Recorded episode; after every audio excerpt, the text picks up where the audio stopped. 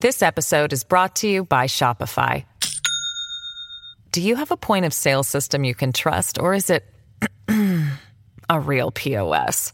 You need Shopify for retail. From accepting payments to managing inventory, Shopify POS has everything you need to sell in person.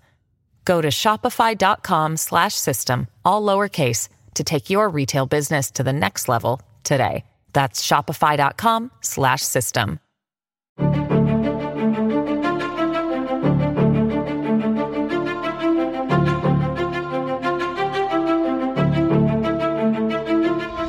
The year is 2022, and the news media most of us grew up with is all but dead. Advancements in technology have forever altered the nature of news and political news coverage. Network, cable, and online news organizations value speed over accuracy and cater their reporting to specific ideological and demographic groups. They lean hard into storylines that stimulate their base and avoid reporting stories that run counter to their preferred narratives. The result is an ever expanding partisan divide within an inadequately informed populace. A cultural civil war is brewing. Two rogue journalistic purists stand opposed and have dedicated themselves to protecting journalistic integrity and the relentless pursuit of truth. Their names are Liz Habib and John Ziegler, and this is their podcast, The Death of Journalism. Welcome to episode number 35 of the Death of Journalism podcast. My name is John Ziegler. I am your host. And in this episode, we'll get to the latest on the Don Lemon and James O'Keefe sagas. Lots of other things also to get to. But first, a major mainstream media security breach on the COVID cover up on multiple fronts. Remarkable stuff. And I want to start with a subject I really should have spoken about in episode number 34. But unfortunately, somehow it slipped through the cracks in our uh, production format here on the death of journalism. But that's okay. We do two episodes a week, so it gives me plenty of opportunity to catch on catch up on things that I should have gotten to earlier. I'm referring to the latest from Bill Maher. And one of the more remarkable elements of the media reaction to the entire COVID panic was that one of the very few people who have been willing to stand up theoretically against self interest for the truth was Bill Maher. Bill Maher, who has been very liberal throughout his career, uh, increasingly so, actually, until the last couple of years when, you know, COVID insanity and the wokeness mania just uh, completely broke the left. And Bill Maher was one of the very few leftist within the club that was willing to say, wait a minute, what the hell is going on here? And with regard to COVID, uh, Bill Maher has been by far among the best liberals in the news media, not that he had much competition, in calling out the BS of the COVIDiots. And he did so again in his most recent edition of his HBO show. And he did so directly to a member of the liberal media elite Ari Melber, who hosts a show on MSNBC. And Maher was talking about something that we did discuss in the last episode of The Death of Journalism, which was the new study indicating that, lo and behold, shockingly, just as the so called conspiracy theorists were telling you from the beginning, it turns out that natural immunity is at least as good, if not better, than any protection that the vaccines could provide with regard to the COVID virus. And Maher did this in a very pointed way, uh, pointing out one, the, the reality of the study, and two, wondering how much media attention that was going to get because it didn't jive with the agenda or the narrative that the media is deeply, deeply invested in with regard specifically to the vaccines. And then he took it a step further and he attacked Melber almost directly, and certainly Melber's network, MSNBC, for their role in how it is that Democrats, the people who actually consume liberal media, obviously more than conservatives do, how it is that Democrats had such a dramatically inaccurate perception of how dangerous COVID was and still is to this day. And here's what that sounded like on Bill Maher's HBO show late last week. Because I saw in the paper today kind of a big story, I think. I wonder how much it's going to get covered in the liberal media because it's about how natural immunity. They did a giant study 65 countries, uh, or maybe something like 65 countries, many, many different studies. They looked at them all. Natural immunity, as good or better than the vaccine. Something I've been saying since the beginning, and I get called an anti vaxxer. That's not an anti vaxxer. This is the kind of thing I, you know, my problem with the media from both sides is not that you, you guys lie. It's that you tell me your side of the story that you want me to know. You don't tell me the whole story. I'd be curious as to how much play this story gets because I, I remember reading that they did a study of Republicans versus Democrats. The question was, what percentage, this is like a year and a half ago, what percentage of people who get COVID require hospitalization? The answer is less than 1%. Almost half of Democrats thought it was over 50%. They listened to your network. Where do they get that kind of information? That was you to you. That was clear. Yeah. okay, that, that's bad information they have in their head, and it's from one side. Now, that shouldn't be extraordinary, but it is, even in February of 2023. And I very much appreciated it, partially because it dovetails with something I talked a lot about in the last episode of The Death of Journalism, which is okay, Fox News Channel is totally wrong, completely wrong for not condemning uh, election fraud lies that they know to be lies, specifically with regard to the the Dominion ballot counting machines and the lawsuit that exposed the text messages between Fox News hosts in private saying we know this is all BS, but we can't say that to our audience because it'll piss off the Trump supporters. That's a paraphrase of what was going on there. Well, COVID is exactly the same dynamic in the left wing media masks and vaccines in different ways, but obviously in similar fashion, and other elements of the COVID response, like school closings, those are all things that you cannot, you cannot tell the truth about, especially in the left wing media, because you will offend your core audience. And that's the essence of this whole problem is that there are certain truths increasingly that have to be ignored. And it's easier than ever to ignore these truths because, as I say constantly, it might be the most important cliche that I've or adage that I've ever come up with, which is it's not what gets reported that matters, it's what gets repeated. And in this highly fragmented era where there's all sorts of different formats, you know, internet, Twitter, eh, television, you know, uh, streaming, whatever, it's, it's always going to be easy for a news outlet to say, "Well, we did report that."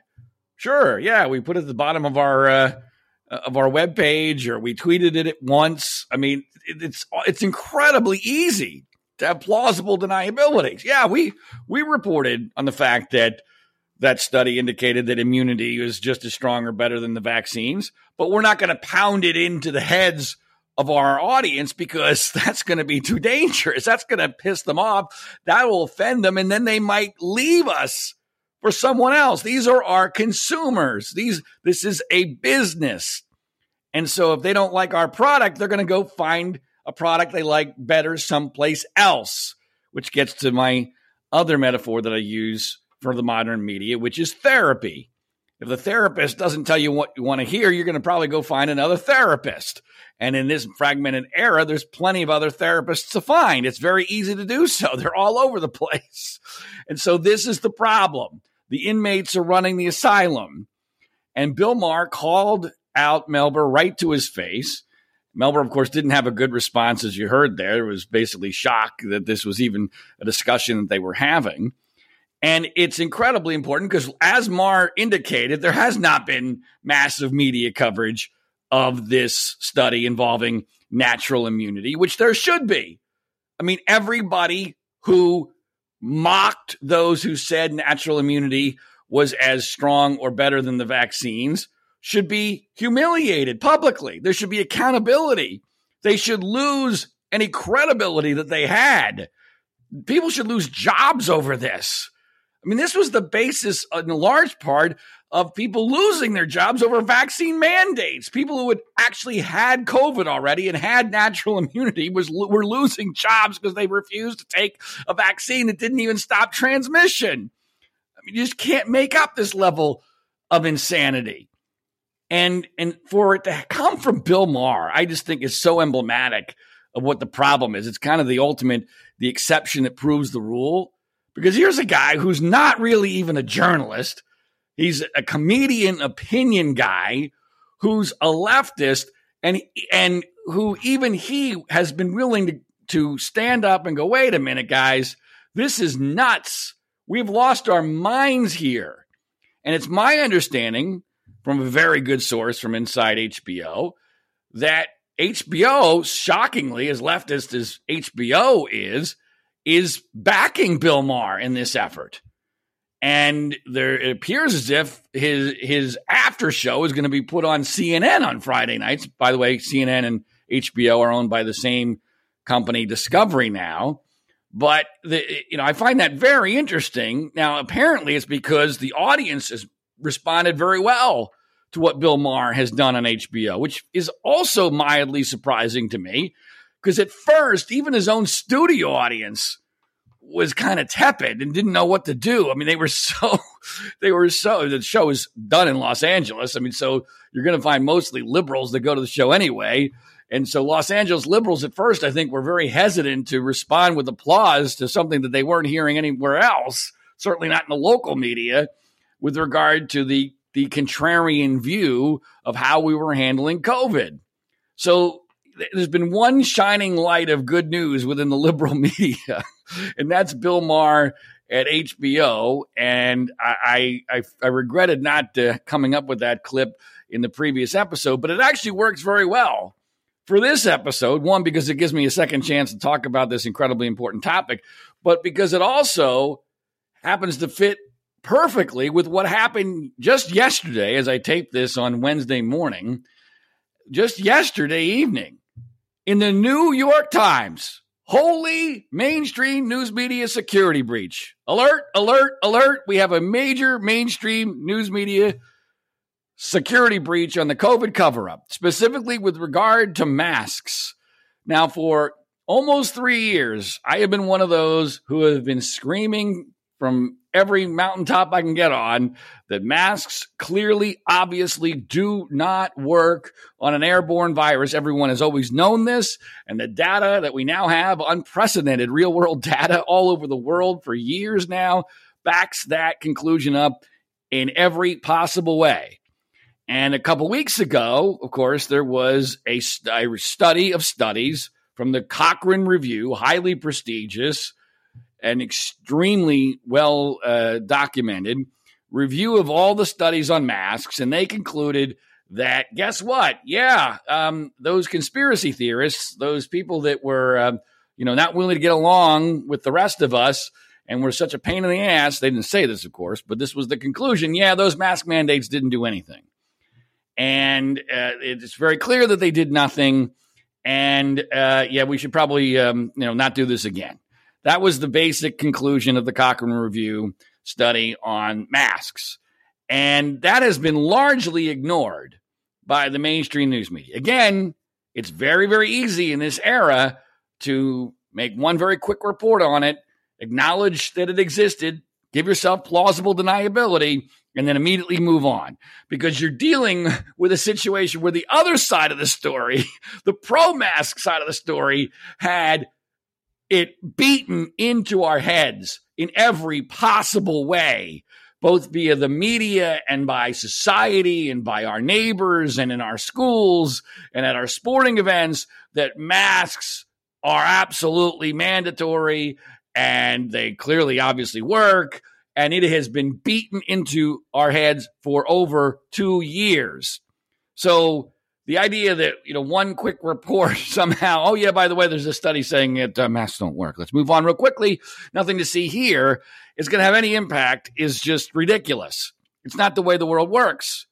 So i was mildly stunned when last night uh, i saw that the new york times had published an opinion piece an opinion piece which is so telling and I'll get to why that's telling in, in just a moment but they published an opinion piece, the first of its kind in the New York Times, the alleged paper of record in the United States of America, by semi conservative Bret Stephens. He's mostly a virtue signaling conservative or Republican, and certainly not a Trump guy, uh, Bret Stephens. But he wrote a column with the headline The Masks, Mask Mandates Did Nothing. Will any lessons be learned? Grey's Anatomy, the most iconic binge worthy drama, is back, along with answers to the biggest cliffhangers. Will Teddy survive? Will Jo and Link finally find happiness together? Meredith returns along with fan faves like Arizona. You can now stream every episode of Grey's ever on Hulu and new episodes next day. Watch the season premiere of Grey's Anatomy Thursday at 9, 8 central on ABC and stream on Hulu. It's Kaley Cuoco for Priceline. Ready to go to your happy place for a happy price? Well, why didn't you say so? Just download the Priceline app right now and save up to 60% on hotels. So, whether it's Cousin Kevin's Kazoo concert in Kansas City, go Kevin, or Becky's Bachelorette Bash in Bermuda, you never have to miss a trip ever again. So, download the Priceline app today. Your savings are waiting. Go to your happy place for a happy price. Go to your happy price, Priceline. The mask mandates did nothing. Will any lessons be learned? Again, it's an opinion piece, but it's based on very solid facts and largely on the Cochrane Review study that I just referred to. Let me read to you a little bit from Stephens' column. The most rigorous and comprehensive analysis of scientific studies conducted on the efficacy of masks for reducing the spread of respiratory illnesses, including COVID 19, was published late last month. Its conclusions, said Tom Jefferson, the Oxford epidemiologist, who is its lead author, were unambiguous. Quote, there is just no evidence that they, masks, make any difference. Full stop. Unquote. Then Stephens writes, but wait, hold on. What about N95 masks as opposed to lower quality surgical or cloth masks. Turns out they don't do anything either. Now, that's how the column begins. Of course, it's in the New York Times, so there has to be some virtue signaling. There has to be some fig leaf to provide the readers of the Times with some level of psychological protection for those that have been wearing a mask for over two years, many of whom have been doing so religiously and don't want to believe, desperately don't want to believe that they did this for absolutely no reason whatsoever. So I don't know whether Stephens was forced into doing this, I, having been a columnist, senior columnist at Mediaite, and having written about this very same subject two years ago, and knowing how incredibly difficult it was to get past the editors at Mediaite on this topic.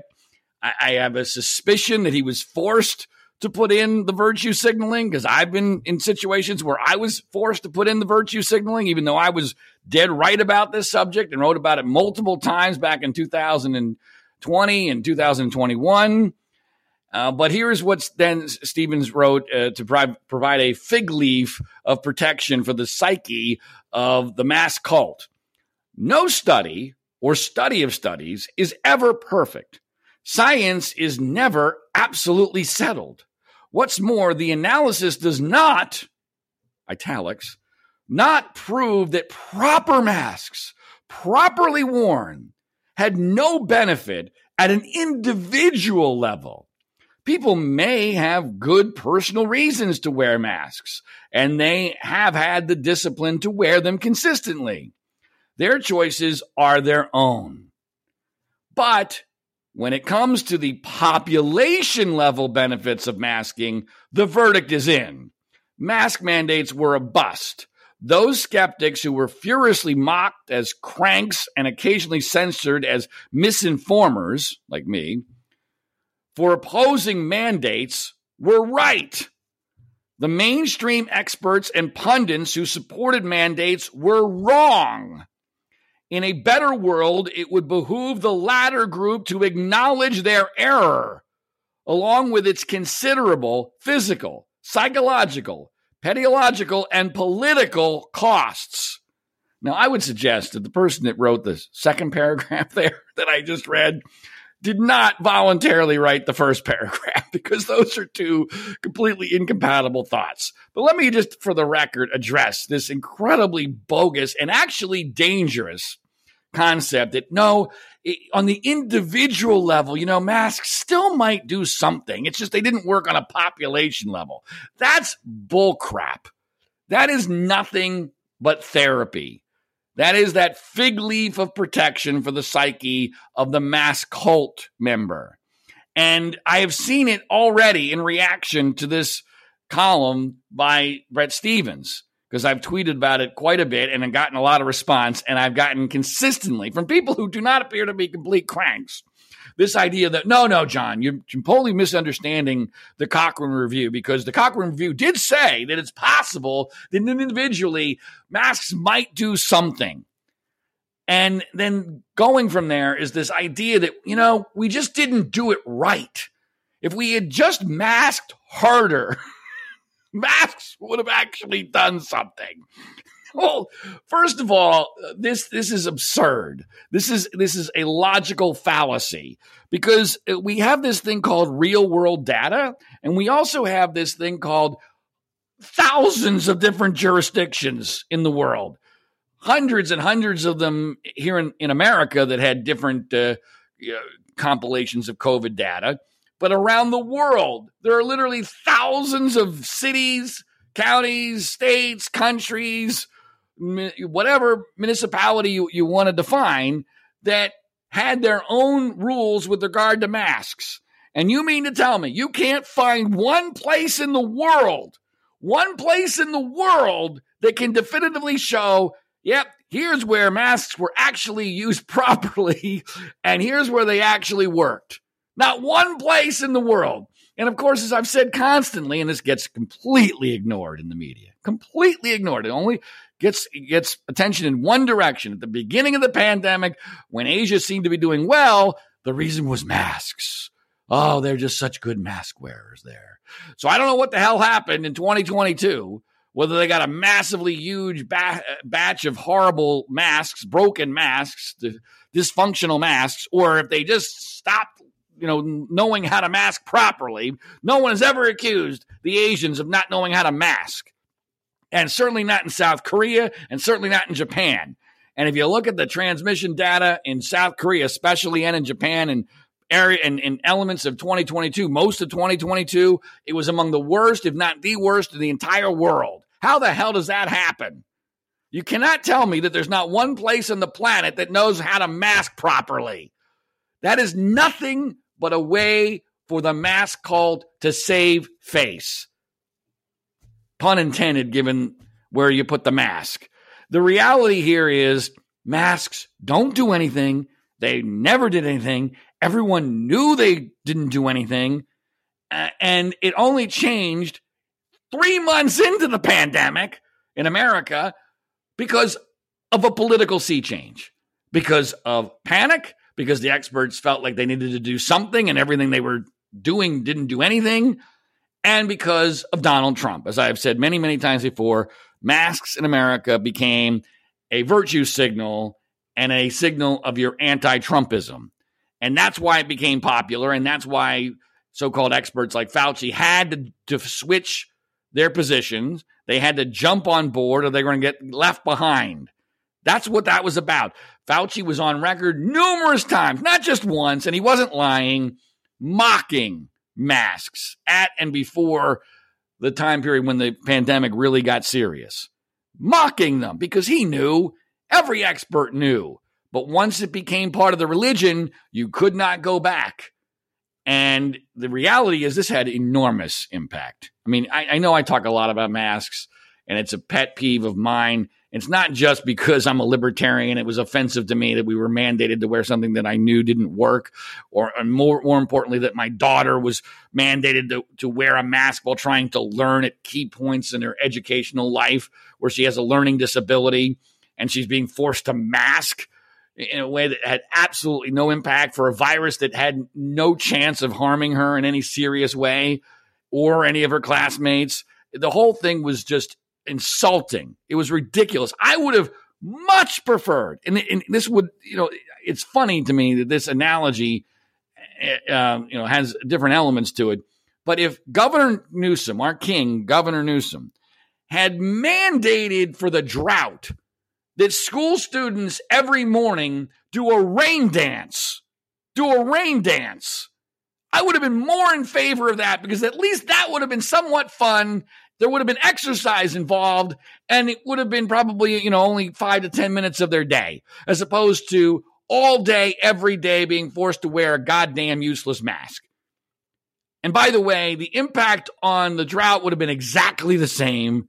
In fact, it would have might have been better because you could argue that masks had a negative impact on the transmission of the virus. If you look at the, the, the statistics, if you look at the charts, and granted, you can do almost anything you want with statistics. I'm aware of that. But the way I look at the data, at best, masks did nothing. And at worst, masks actually slightly harmed the problem for whatever reason, whether it's because people became too confident to, you know, were taking too much risk or whatever, or whether or not the virus was getting stuck in the mask or who, who the hell knows.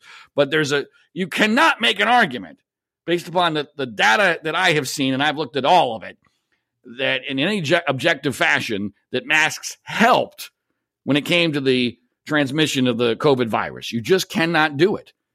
And it is just astonishing to me, although so typical, that this had to happen in an opinion piece in the New York Times. And I've tweeted, and if you're on Twitter and you go to my Twitter feed, Zygmunt Freud, you should check, take a look at it. I said it belongs in a museum. Someone has taken screenshots of some of the more hilarious reactions on the comment section to the New York Times op ed by Bret Stephens saying that mask mandates did nothing because they are hilarious and they are telling. I mean, you want to talk about therapy. These are people in deep, deep need of some real therapy. The mask cultists who are doing everything they possibly can to not accept the fact that they were wrong for over two years. And let's be clear that this is a tough pill for them to swallow, even if they don't have their mask on. It's a tough pill to swallow, one, because no one likes to admit they're wrong. But two, in this case, they have to admit that it was the knuckle dragging Trump supporters who were right. That's the part that is really driving them crazy. That's where they cannot possibly accept that reality because that goes too deeply into who they are. Because who they are as liberals are they are the smart ones. They're the ones that are right. They're the party of science. They're the enlightened ones. They're the ones who care about their neighbors. No, they're the ones that got duped in a panic and decided that a mask was a sin- signal of their virtue as well as their their opposition to Donald Trump. That's what it was. And then once they got invested in them and they got invested in the child abuse that occurred because of them, there was absolutely no going back. And I've never seen anything like it. Uh, to answer Stephens' question, I think we will see it again because I don't think any lessons will be learned, largely because this is not going to be something that the news media ever says in a universal fashion. Yeah, we screwed this up and this needs to be fixed. This is not going to be Duke lacrosse, one of the very few situations that was even remotely similar that ever got, although even though that one didn't get fully fixed, but that's another story for another day. But the reality is, this is not going to be a situation that gets fixed because there's too much harm done. And once there's that much harm done, no one wants to take responsibility because there's blood on your hands. You don't want to admit you're wrong. You don't want to lose credibility. So you'd rather just pretend. Let's just play pretend. And as I've said, the nature of the news media is such that it's incredibly easy to play pretend, especially if the bulk of the news media outlets stick together on this. And since they all have a huge self interest to stick together, I'm assuming they will. And I mentioned the fact that this had to be done in the New York Times via an opinion piece, which is very, very telling. David Zweig, who's a, a respected author, tweeted out Stephens' column last night, and in his tweet, I think he he said something very relevant here. So I didn't want to steal his thoughts. So I'll give him credit for it. He says the remarkable thing here is that the only way the most prestigious data review on community masks, which found no clear evidence of benefit, made it into the paper of record was in an opinion piece. The New York Times science desk did not deem it newsworthy. Right there. That's game, set, match. That's where we are now, folks. Where the paper of record decides that, you know what? We're not going to put this in the news pages because it will offend too many of our readers and make us personally look too bad because we have been completely invested in masks for a couple of years. I've mentioned this before, but it bears repeating. The first major study on masks in the pandemic, this should have ended with the Danish study. Grey's Anatomy, the most iconic binge worthy drama, is back along with answers to the biggest cliffhangers. Will Teddy survive? Will Jo and Link finally find happiness together? Meredith returns along with fan faves like Arizona. You can now stream every episode of Grey's ever on Hulu and new episodes next day. Watch the season premiere of Grey's Anatomy Thursday at 9, 8 central on ABC and stream on Hulu. Lucky Land Casino asking people what's the weirdest place you've gotten lucky? Lucky? In line at the deli, I guess? Aha, in my dentist's office. More than once, actually. Do I have to say? Yes, you do. In the car before my kids' PTA meeting. Really? Yes. Excuse me, what's the weirdest place you've gotten lucky? I never win and tell. Well, there you have it. You can get lucky anywhere playing at LuckyLandSlots.com. Play for free right now. Are you feeling lucky? No purchase necessary. Void where prohibited by law. 18 plus. Terms and conditions apply. See website for details. Because the, the Danes did a, a study that was actually within the Cochrane review of studies, but they did a massive study fairly early on in the pandemic that basically came to the same conclusion Cochrane review ended up coming up to, which is there's no discernible difference. There's no apparent impact of this. Now, within these studies, they always, because these are still scientific people who have to live within their community, they always put out some fig leaf of plausible deniability in there. They do that for their own political survival. So they say things like, well, it's still theoretically possible that an individual mask might have some level of impact under perfect conditions. Okay, but that doesn't do anything for mask mandates. That doesn't do anything for the real world. And I don't even buy it, by the way. I, I just think that's pure politics. But the Danish study was was published in the New York Times and got such a negative reaction from their mask loving consumer base that the New York Times literally had to go in and change the headline. The original headline was something like Danish study indicates masks don't do very much. That was, I think, almost word for word. It could be off by a few words, but that was basically the headline. And then the New York Times, after getting blitzed by their own readers, added, but here's why you should wear one anyway. Here's why you should wear one anyway, even though this Danish study indicates they don't actually work. That's how invested the New York Times and thus the rest of the mainstream news media, which follows the New York Times, was in masks. And there was story after story after story, at times using completely bogus studies, like the one that tried to claim that mask mandates helped in schools. And of course, when it comes to these studies, it was always incredibly easy, incredibly easy to manipulate the results because COVID always came and went in waves. So it depended on when you started the study and when you ended it. You could always get any result you wanted, but you had to do it over time. And over time, it is abundantly clear that the mask mandates, there's no place on earth, there's no place on earth, despite this unprecedented real world data that we've accumulated for almost three years now. Now, one place on earth where you can definitively say, yep, here's a place where mask mandates clearly worked, and it's near a place that where they didn't have them and it didn't work, or you know, here's a place that didn't have mandates, they added mandates, and all of a sudden their transmission uh, spread went way down, and then they were lifted. They lifted the mask mandates, and it went back up. Never, never happened in the entire world. It has never happened in three years because they don't work. And the reality is, that the news media will never force, because that's the only way to get this to never happen again. You must force everybody to understand that this is the reality. I still see it here in Southern California all the time. It's it's not huge numbers, but it's not insignificant numbers. And it, it drives me crazy, especially when it's kids being masked, and especially when the kids are masked, say in a playground, and the parents aren't masked. That one really drives me bananas. And and my daughter, who hates masks, I mean, she can tell when I'm about to lose it, and she will go come up to me and grab my hand and say, "Dad, don't do anything. I don't want to be embarrassed."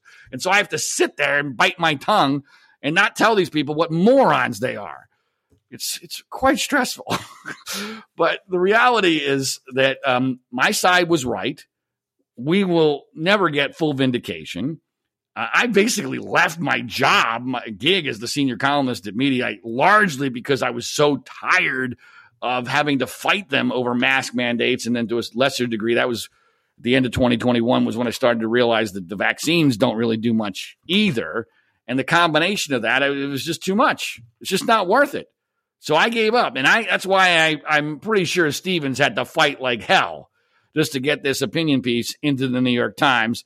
I don't know how much more conversation that's going to spark. It certainly has on Twitter. And now that Elon Musk is in charge of Twitter, that conversation has a lot better chance uh, of of gaining traction than it did in the prior regime.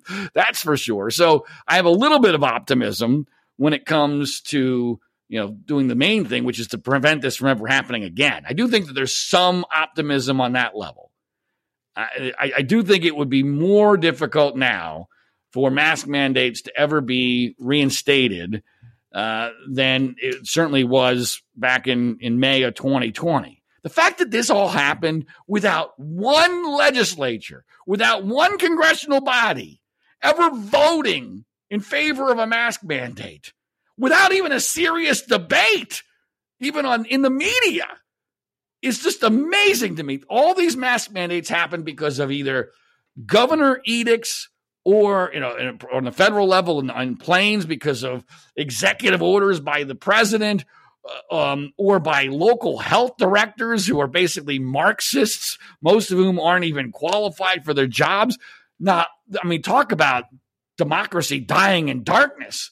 There's never in my in my lifetime I cannot recall anything, certainly nothing that had this much of an impact on real life than mask mandates when it came to democracy just being completely thrown aside because we were mandated, although you could argue that there really never was a mandate, but certainly on planes there were. Uh, but the reality is, in the real world, there were mask mandates that were being enforced without any semblance of democratic process. And so that's another level of, of why I found the whole thing to be offensive. On this topic, I've never mentioned this. I don't think I have on the podcast before, and and so I'm kind of stuck. Do I want to get deeply into it? But I do at least want to mention it. One because it's interesting, and I have tweeted about it a few times, and it certainly relates to this topic. Yesterday, we got some bad news in a lawsuit that I was a plaintiff on against Governor Newsom involving the school closings here in California. I was one of the original plaintiffs. There were about, I don't know, seven or eight of us, parents of public school kids in California who sued Governor Newsom over his needless and I believe illegal closing of public schools. The case was called Brach v. Newsom.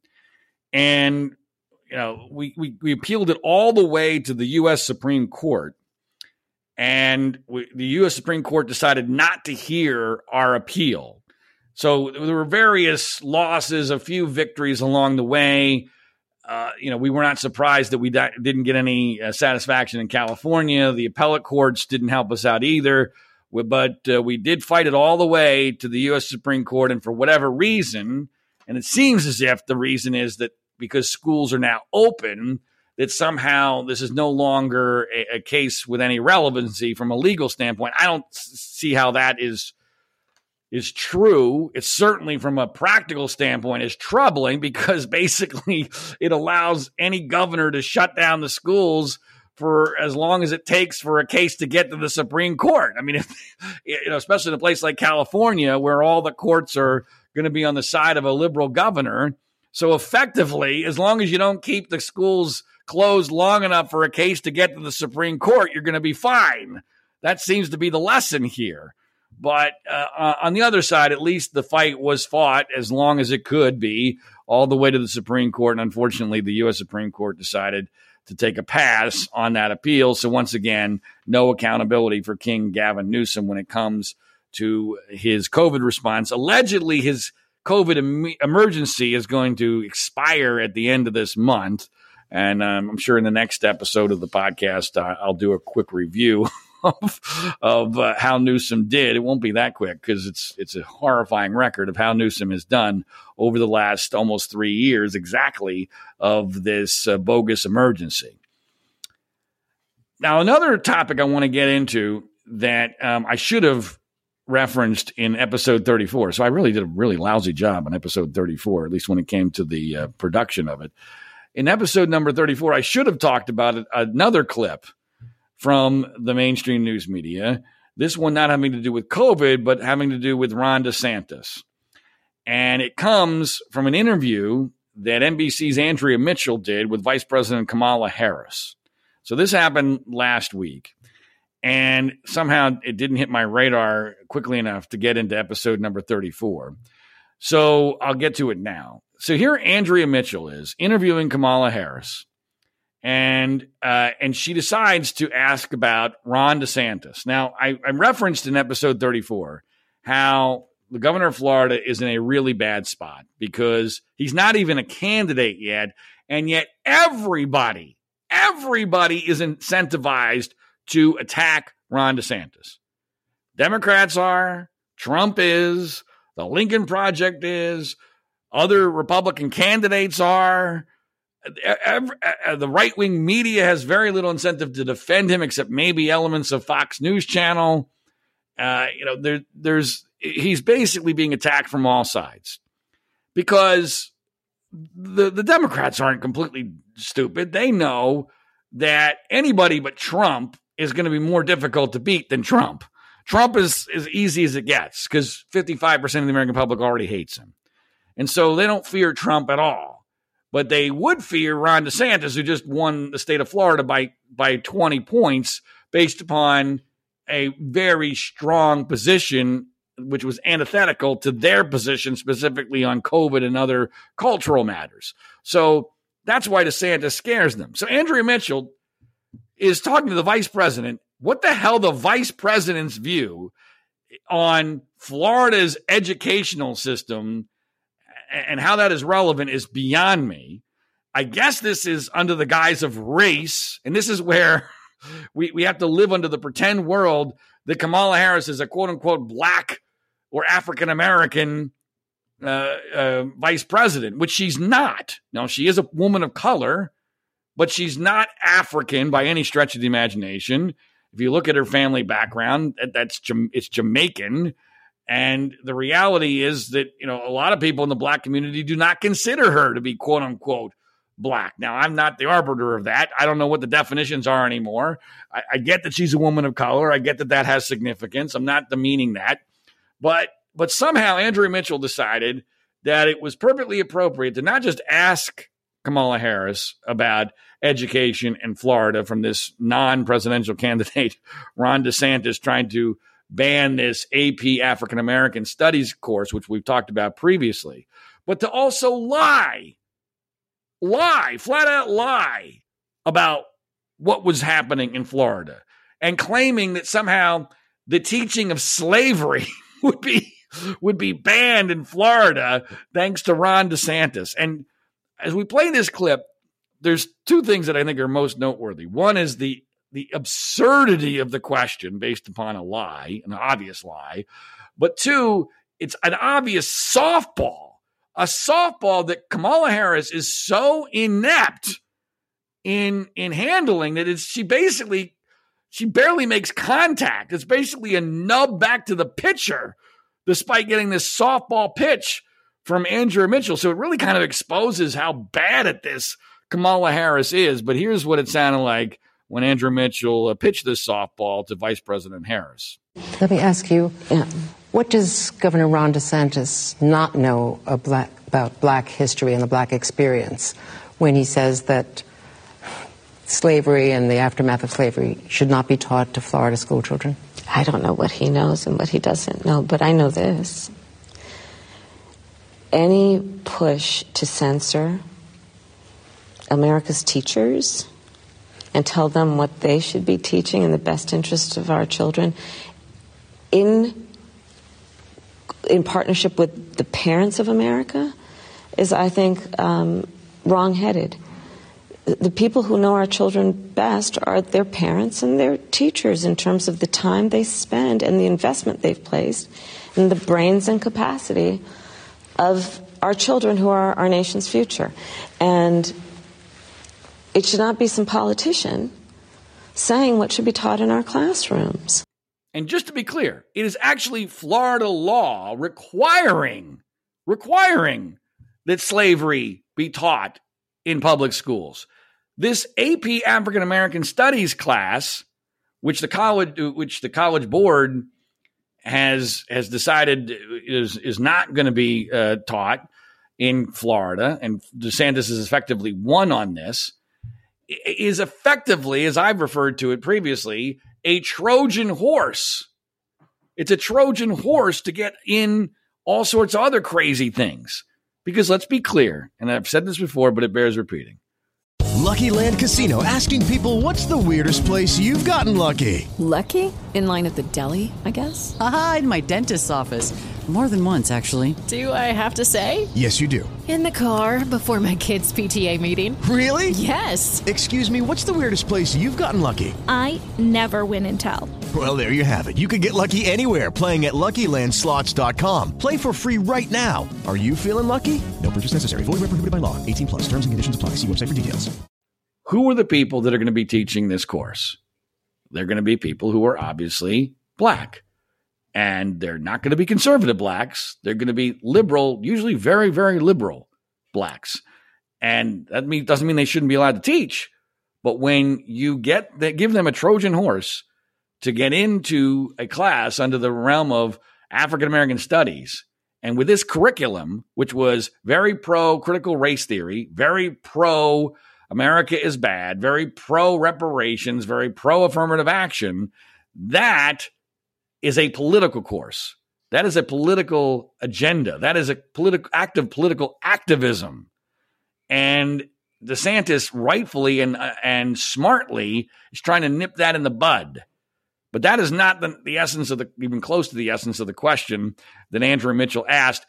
Interestingly, NBC was asked by a conservative media outlet to retract the lie or at least respond to the lie, and NBC didn't even respond to them. NBC just said basically pound sand. We, we don't we don't need we have no need to defend the question, even though it was a lie. But this is what's going to happen to Ron DeSantis all from every angle. And you know what they do with DeSantis is they try to find like what they did with "Don't Say Gay." You know they got to find one line where they completely misrepresent what he's doing, that the average or the stupid person will go, "Oh, that doesn't sound right." Wait, you're not going to you're not allowed to teach about slavery? That doesn't sound right. That's terrible. It sounds racist. Well, that's not what's happening. And but this narrative, these narratives get created very very easily. And once they're created, they're almost impossible to reverse as we've seen time and time again, especially in this modern era. And so these things have great danger if Ron DeSantis is going to be a Republican presidential uh, contender or, or the nominee and, and in the general election. Now, speaking of DeSantis being attacked from all sides, we're, we're very close now to making it a, a weekly, if not uh, every episode feature on the death of journalism to do the latest attack by Donald Trump against Ron DeSantis. And again, to be clear, Ron DeSantis not a candidate. Not a candidate. Donald Trump, not just the candidate, but the clear frontrunner right now. Former president, owner of a cult that has at least 35 to 40% of the Republican base in his pocket, and and the guy who obviously has by far the greatest name recognition and already announced, he's been announced for months, already going around the country campaigning, not as much as he, he probably should, but he's already doing campaign events. And who's he going after? Ron DeSantis. And he's doing so, I believe, in a way that is floundering but uh, I also think is very telling on a lot of different fronts. So here's the latest from Truth Social because Donald Trump doesn't do many television interviews anymore. Fox News Channel doesn't seem to be that interested in having him on very often, and you know uh, he's not on Twitter yet. And suppose, supposedly he's going to go on uh, Facebook again soon, but I haven't seen that occur. So here uh, from Truth Social is Donald Trump's latest attack, at least as of this taping on the the Republican conservative Florida Governor Ron DeSantis. Trump wrote, "Florida was doing great." Capital letters. Long before Ron DeSantis. Ron DeSantis now. We're going with Ron DeSantis as we've, we've been trying all sorts of different things. Ron DeSanctimonious, Meatball Ron, Shutdown Ron, Ron DeSantis. I actually kind of like that, even though I, I really hate it. But I mean, you know, as, as in comparison to the others, Ron DeSantis, I, I kind of like. I got to admit. Before Ron DeSantis got there, people are fleeing from New York to Florida and other places because of high taxes and out of control crime, not because of Governor. Thank you, President Trump! Exclamation point. the DeSanctimonious. Rick Scott did great, and even Charlie Crist had very good numbers sunshine and ocean, very alluring. Exclamation point. So Trump is basically saying, you know, that great Florida success story that has nothing to do with Ron DeSantis. It has everything to do with the nature of Florida. Anybody could be a good governor in Florida. Sunshine and ocean and, you know, low taxes and low crime. Well, I wonder why you have low taxes and low crime. And I'm even going to somewhat compliment Charlie Crist. Donald Trump is going to compliment Charlie Crist, a Democrat who just got slaughtered by Ron DeSantis by 20 points in the race for governor in Florida. That's where Donald Trump is now. Now, obviously, DeSantis is living rent free in Donald Trump's head without a question. I mean, Trump claims that he's not obsessed, but the more he claims he's not obsessed, the more obvious it is that he is obsessed. And he it's understandable the way Trump's psyche works. Trump is very, very insecure. Uh, and he's very insecure about his own manhood. And I and especially when it came to COVID, DeSantis showed himself to be far more manly than Trump was because Trump curled up in the fetal position and then wallowed in his own poop that he had crapped the bed with. And, and America was basically destroyed because of it. And so Trump knows this at some level. And he also knows that DeSantis, uh, you know, is younger, stronger. He's in office. He's doing things and getting results that Trump never got. He's winning elections in ways that Trump never did. Uh, 20 points in Florida, even after Trump dropped Ron DeSanctimonious for the first time just a few days before election day, which I think Trump thought was going to ding DeSantis's numbers, but clearly did not. And so Trump is obsessed with DeSantis. Um, and, uh, you know, I think that's telling. In an irrational world, that would erode Trump's support as the alpha male because he's not acting like the alpha male. DeSantis is acting like the alpha male by basically ignoring Trump, staying above the fray, responding only when absolutely necessary. And when he's responding, he's saying, scoreboard, look at the results I'm getting. And Trump is just attacking. Now, what is Trump's game here? With Trump, it's always very dangerous to try to be too nuanced in interpreting whatever he's doing, whatever strategy there is because I do believe that he is at best a checkers player, not a chess player. Uh, he might even only be a Chutes and Ladders player or Candyland player. Um, so I, I, I hesitate to attribute too much strategy to it, but I will say whether it's intended or not, this is going to have a negative impact on DeSantis in ways that I don't think are fully appreciated. I don't think it's going to move the numbers between DeSantis and Trump individually. I don't think that because uh, I don't think I don't think this is getting out to very many people. Uh, it's mostly only going to his very very hardcore base on Truth Social and maybe a little bit on Twitter because then people share it on Twitter, and then you know I guess eh, I don't even know what the fringe right wing outlets are doing. My guess is that they're mostly ignoring it because it's just a battle that doesn't help them at all right now, and so they're just letting Trump be Trump. So I don't think it's going to help Trump at all when it comes to primary polling between him and DeSantis. But let me tell you where I think it may, and I don't know that this is the intention, but if it is, it's almost a genius move by Trump. And here's where it's going to hurt DeSantis. I believe it will hurt DeSantis when it comes to polling between DeSantis and Biden. And you're like, what? Zig, how could that work? I don't understand. You're saying it, it's not going to impact polling between Trump and DeSantis, but it might impact polling between DeSantis and Biden. Well, let me explain. Because Trump has a cult, all he has to do is convince a very small percentage, I don't know, 5, 10% of his cult. Say say 5 or 10% of his cult, which I consider to be at least 35% of the Republican Party.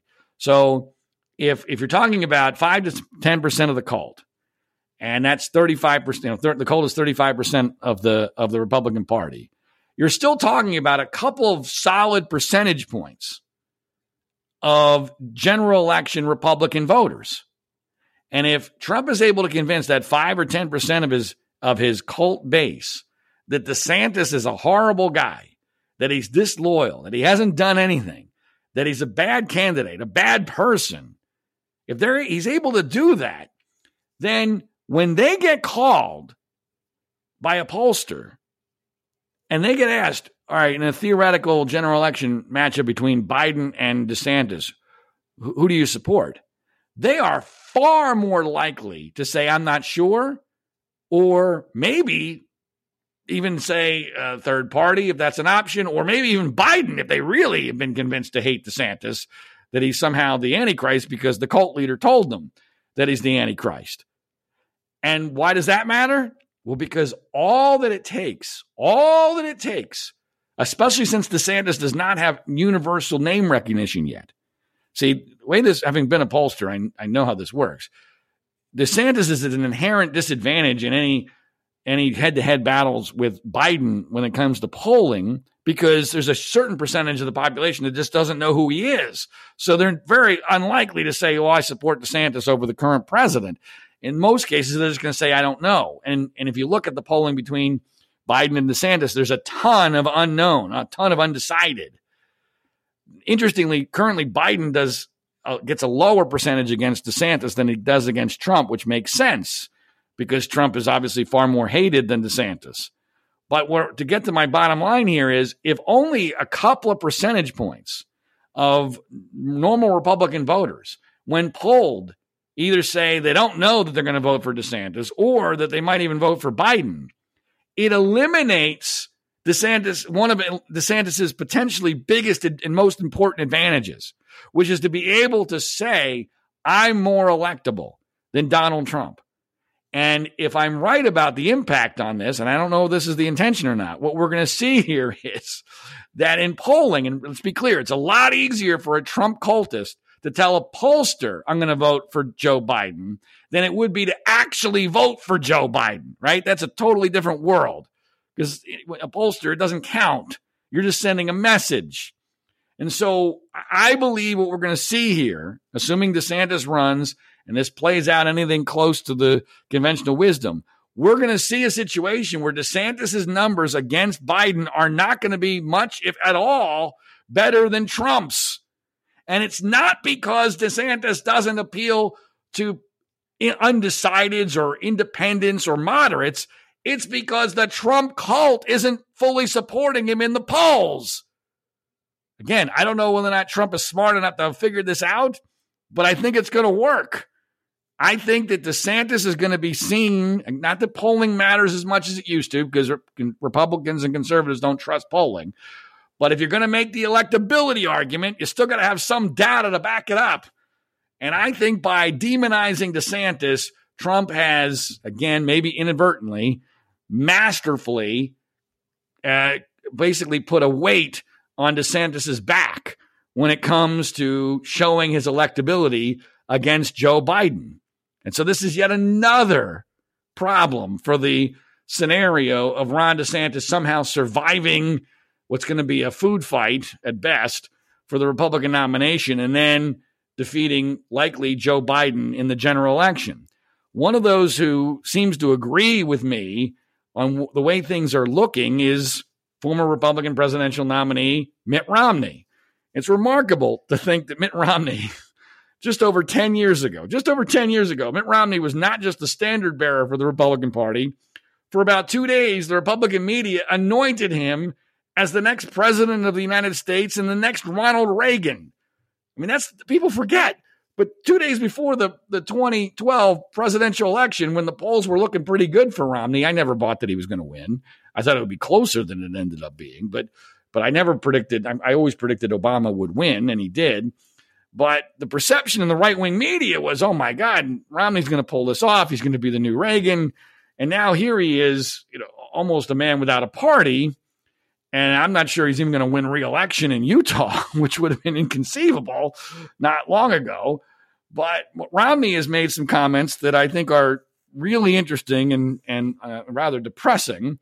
But Romney has said, quote, I think President Trump is by far the most likely to become our nominee. Okay, round two. Name something that's not boring. A laundry? Ooh, a book club. Computer solitaire, huh? Ah, oh, sorry, we were looking for Chumba Casino. That's right. ChumbaCasino.com has over 100 casino style games. Join today and play for free for your chance to redeem some serious prizes. ChumbaCasino.com. No purchase necessary. Full prohibited by law. 18 plus terms and conditions apply. See website for details. Hello, it is Ryan, and I was on a flight the other day playing one of my favorite social spin slot games on ChumbaCasino.com. I looked over the person sitting next to me, and you know what they were doing? They were also playing Chumba Casino. Coincidence? I think not. Everybody's loving having fun with it. Chumba Casino is home to hundreds of casino style games that you can play for free anytime, anywhere, even at 30,000 feet. So sign up now at chumbacasino.com to claim your free welcome bonus. That's chumbacasino.com and live the Chumba life. No purchase necessary. VGW, void, were prohibited by law. See terms and conditions 18 plus. If Trump wins the Republican nomination, Romney said, quote, I won't be supporting President Trump. And I believe that Romney's thinking on this is very similar to mine, uh, which is that when you have too many candidates in the race, it gives Trump too much of an advantage, and that we are basically repeating the mistakes of 2016. Nikki Haley is already in. There's a couple of other candidates that have already gotten in. I'm going to get to one of them in a moment that just got into the race. Uh, it's clear that this is going to turn out, at least at the start, to be at least a six or seven person race at the beginning, maybe more than that. But that's when they have the first debates, assuming Trump shows up. Uh, that's going to be uh, the situation where you're going to have a, a very crowded, hopefully not as crowded as it was in 2016, but more than crowded enough to cause a problem. And the more candidates you have, the better chance it is that a guy who has a cult with 35 to at least 40%, depending on the state, of the vote wrapped up, that they're going to be able to win. When you have very enthusiastic 35 to 45%, again, depending on the state, uh, of a voter support in a cult like fashion, that is impossible to beat in a five, six, seven person race. You just can't do it. And, and part of the reason why you can't do it is the let's take the 60%. I'm just going to use that number for, you know, for sake of argument. It might be lower, it might be higher, but it's somewhere in the realm of 55, 60% of the Republican Party that is very, very, very willing to vote for someone other than Trump in the in the primary process, right? But the problem is that 55 or 60% of the Republican base, likely Republican primary voters, they're the free thinkers. They're obviously not the cult members, right? Well, the free thinkers have a much higher standard. They have to be won over. The, they, and if anything happens that they don't like, uh, when they have other options, they're going to go to that option. And you know, and and it, and so my point here is that it's going to be really difficult for DeSantis to corral that 55%, which I'll, I'll use the analogy of cats, right? The old analogy you can't you can't corral cats. The the 55 to 60% of the Republican Party that's not in the Trump cult, they're cats. And it's very difficult to herd them all together. And it, especially when there's too much competition. And so that's one of the many problems I see happening for DeSantis. Not to mention this this this phenomenon that I've talked about now in, in the last two episodes of this podcast, where everybody is incentivized to go after him, even before he's a damn candidate. Now, there is a new candidate into the race, a guy by the name of Vivek Ramaswamy. Vivek Ramaswamy, a guy who you probably have never heard of before. I've been aware of him for a little while because I've seen his videos on Twitter. He's obviously Indian. He's a a conservative business person. He is a very good speaker, and he announced his candidacy, I guess, on Tucker Carlson's streaming show, and then again on Fox and Friends this morning. And Vivek uh, has a lot to offer from a policy standpoint and a philosophy perspective. And again, he's a very good spokesperson. He speaks almost too well he's a little too fast, a little too smooth for my liking because I always wonder, okay, am I being snowed by somebody if they're that polished?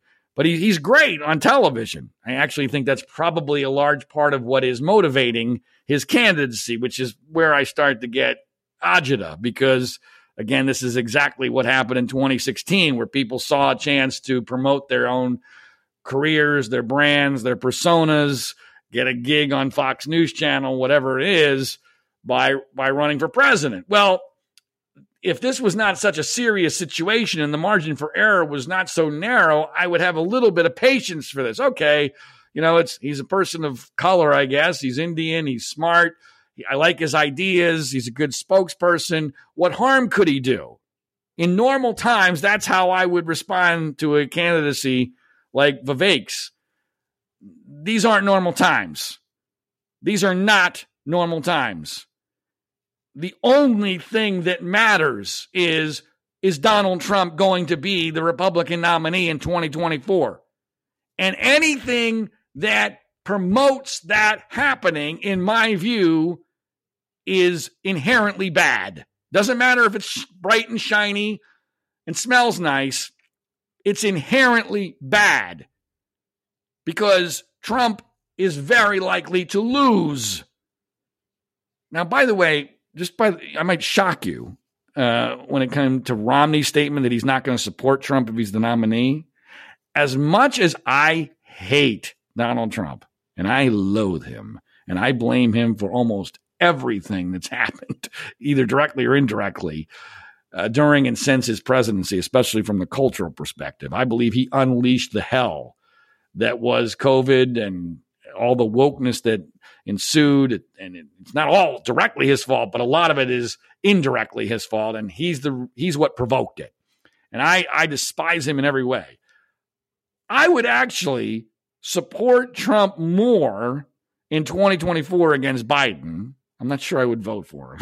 I'd have to think long and hard about that. I did not vote for him in 2020. I did not vote for Biden in 2020. I voted for the libertarian candidate just on principle. But in 2024, I would actually be rooting for Trump against Biden purely because the policies would be slightly better than they were under Biden. And also from a symbolic standpoint, this is where I, I you know, Romney and I would differ. And from a symbolic standpoint, there would be some value, some value in having the guy that was ousted because of the COVID pandemic be reinstated four years later. Because historically, it would look like kind of like when we elected George W. Bush after eight years of Bill Clinton, who defeated George W. Bush's dad. It would be the same concept. That, in my view, George W. Bush got elected as a rejection of Bill Clinton. And if Trump got elected in 2024, there would at least be some historical repudiation of what happened in 2020 with regard to COVID. But the problem with that is I don't see it happening. I don't see Trump beating Biden. It's possible, but it's unlikely. It would it would it would require a really bad turn in the economy, which is certainly possible. But uh, as of right now, I think Biden would beat Trump, and it would be almost a, a rerun, uh, almost literally, of the 2020 election. And so I'm I'm differing with Romney on that, but I'm not differing with Romney on the imperative of preventing Trump from being the nominee, which I'm beginning to think is inevitable because I'm the only person I know that is feeling as strongly about this, or at least speaking publicly about it in the way that I am. And I'm seeing the exact same mistakes that were made in 2016 being made now, where people like Vivek think, well, this is cool. I'm just going to run. I want to get on the debate stage and I have something to add to the debate. Okay. Okay. Again, under normal circumstances, fine and dandy. These are not normal circumstances. And I'm sorry, Vivek, but you, whether inadvertently or on purpose, are helping Donald Trump be the nominee. Nikki Haley, same deal. Nikki Haley far more than Vivek. Although I, I, I think Vivek could catch fire. He's he's an interesting guy. I don't know if he has enough money to catch fire, um, but you know he would be he he would he'd be somebody that if he made the debate stage, a lot of those cats I referred to might go, oh, that's an interesting one. Let me let me check that one out. And every time that happens, that's a problem for DeSantis, and it's good for Trump. And by the way, I think Trump knows that. All right. And now, uh, moving on to a couple other stories in the political realm, it is interesting that Tucker Carl, speaking of Tucker Carlson, who Vivek uh, announced his candidacy on his streaming show, Tucker Carlson is now going to be the guy who is in possession of almost all of some over 40,000 hours worth of tapes that were recorded on January 6th and the so-called insurrection, the riot, the protest, again, the storming of the Capitol, whatever you want to call it, January 6th of 2021. And C- Tucker is already promoting that next week they're going to start airing some of the video that they were given by the Speaker of the House, Kevin McCarthy, that had previously not been made public. And of course, Democrats are all up in arms about this. This is a security breach, security breach, security breach. I have no idea if it's really a security breach. That seems like a stretch to me. That sounds like the excuse you would give if you were really afraid of the substance of something that was going to come out. I really don't like the January 6th uh, issue. And it's not just because it requires you to either take a pro or anti Trump stance. I mean, I think it was an embarrassment to America. I think Trump was partially responsible. I think Democrats way overplayed their hand. I think the media way overplayed their hand. I, I think some of the people that were uh, convicted and and and uh, sentenced on this were overcharged because of the politics involved in this. I think that's obvious. I think the number of deaths has been lied about by the media and even by the president of the United States uh, because nobody was directly killed because of the protesters. In fact, the only person that was directly killed that day was a protester herself, Ashley Babbitt. So I, I think basically it's a pox on everybody's house on January 6th. I don't trust that Tucker Carlson is going to be able to come up with the, a straight story because there's absolutely a great desire on the part of conservative media consumers to come up with a narrative that at least muddies the water about what happened that day. And there's this this growing conspiracy theory that it was all a big setup and that the you know the, the, the people that were there many of them uh, you know weren't even Trump supporters and that they were the ones that provoked the the riot and that this was all an inside job and I just that without some really really really good evidence of that I get I get the heebie-jeebies and it really just it, it gets depressing and I and so if I've ignored or or lessened my coverage of January 6th, it's largely because of that. And I, I just don't like the fact that we have to muddy the water about everything now. I mean, it's almost like masks. You know, liberals were totally wrong about masks, but they got to muddy the water in some way, shape, or form so that they can save face in a different way. I feel like uh, can, some conservatives are doing that with regard to January 6th. I mean, it was it was a bad situation. It was terrible. It was embarrassing. Uh, uh, did everyone? Did a lot of people do wrong on on both sides? I'm sure they did. I think I just outlined my my general thoughts on the whole situation, but I will keep an eye. I promise on what Tucker does with those tapes, and if anything interesting happens, we'll talk about it here on the death of journalism. Speaking of President uh, Joe Biden, uh, he obviously uh, made a surprise trip to Ukraine, along with a, uh, a, very convenient air raid siren that just happened to hit for the first time in days while he and President Zelensky were touring Kiev. Um, and of course, that's gotten a lot of publicity around the one year anniversary of the, the war with Russia. This is another topic that I don't talk a lot about, partially because I, I don't feel like I'm an expert on it. The part of this that I do find interesting, though, is the popularity of President Zelensky uh, among the U.S. media and among liberals. And I, I really see Zelensky as almost like a Fauci like figure.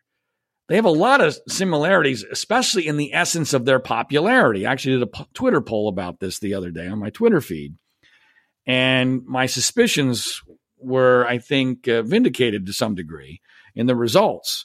And basically, my hypothesis is that Zelensky and Fauci are incredibly powerful among um, well, powerful and popular among left wing media and among the liberal consumer base for basically the same reason, which is that they are both seen as anti Trump figures who actually got some results when no one else would. I mean, Fauci, I believe, is popular among the left largely because they saw him as the guy that finally brought down Trump. Nobody else could do it.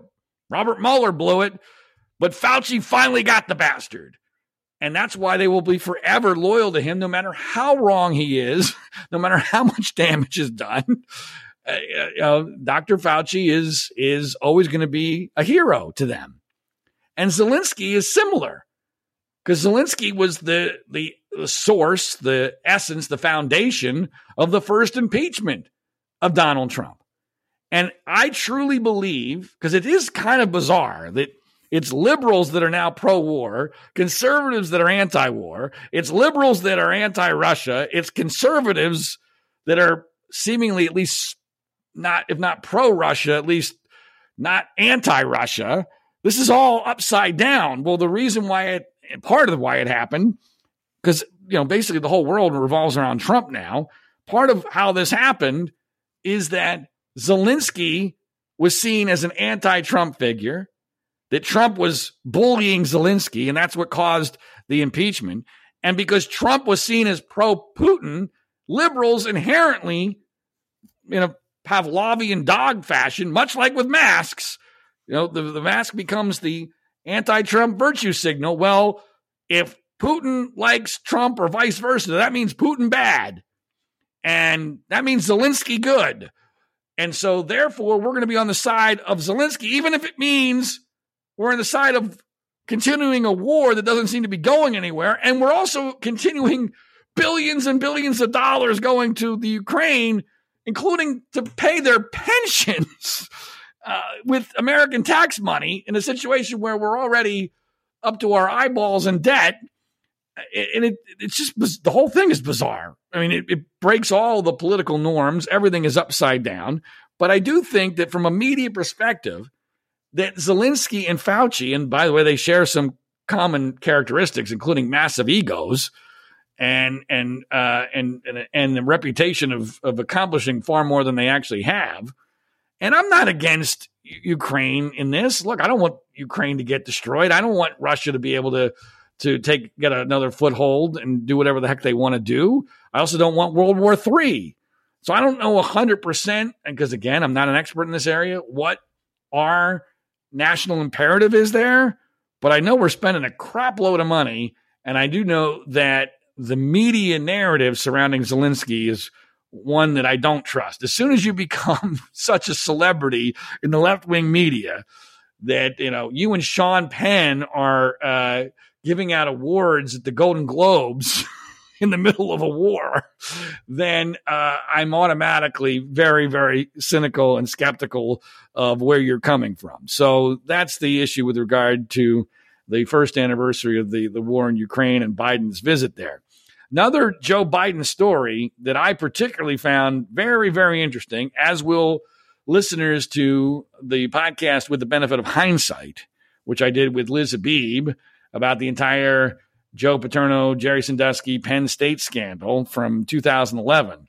You may recall that the person who really put the final nail in the coffin of Joe Paterno in that story was former FBI Director Louis Freeh with the so called Freeh Report, which the media completely and totally embraced in one of the greatest acts of media manipulation I've ever seen in my entire life. It's one of my favorite episodes of With the Benefit of Hindsight is when we when we analyze the Freeh Report and the masterclass of manipulation he pulled off in that press conference that he gave uh, the only public statements they ever really gave with regard to any sort of media questioning about his conclusions that were totally erroneous and not based on anything with regard to the supposed cover up at Penn State for the crimes of Jerry Sandusky. So I, I despise Louis Freeh.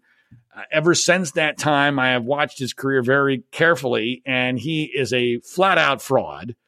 He has been fraudulent in almost every situation he's been involved with. He's a complete whore. I mean, that I don't use that term lightly. He is a complete whore where his entire MO is to be paid based upon the fact that he was the former FBI director and he will give you whatever conclusion you want.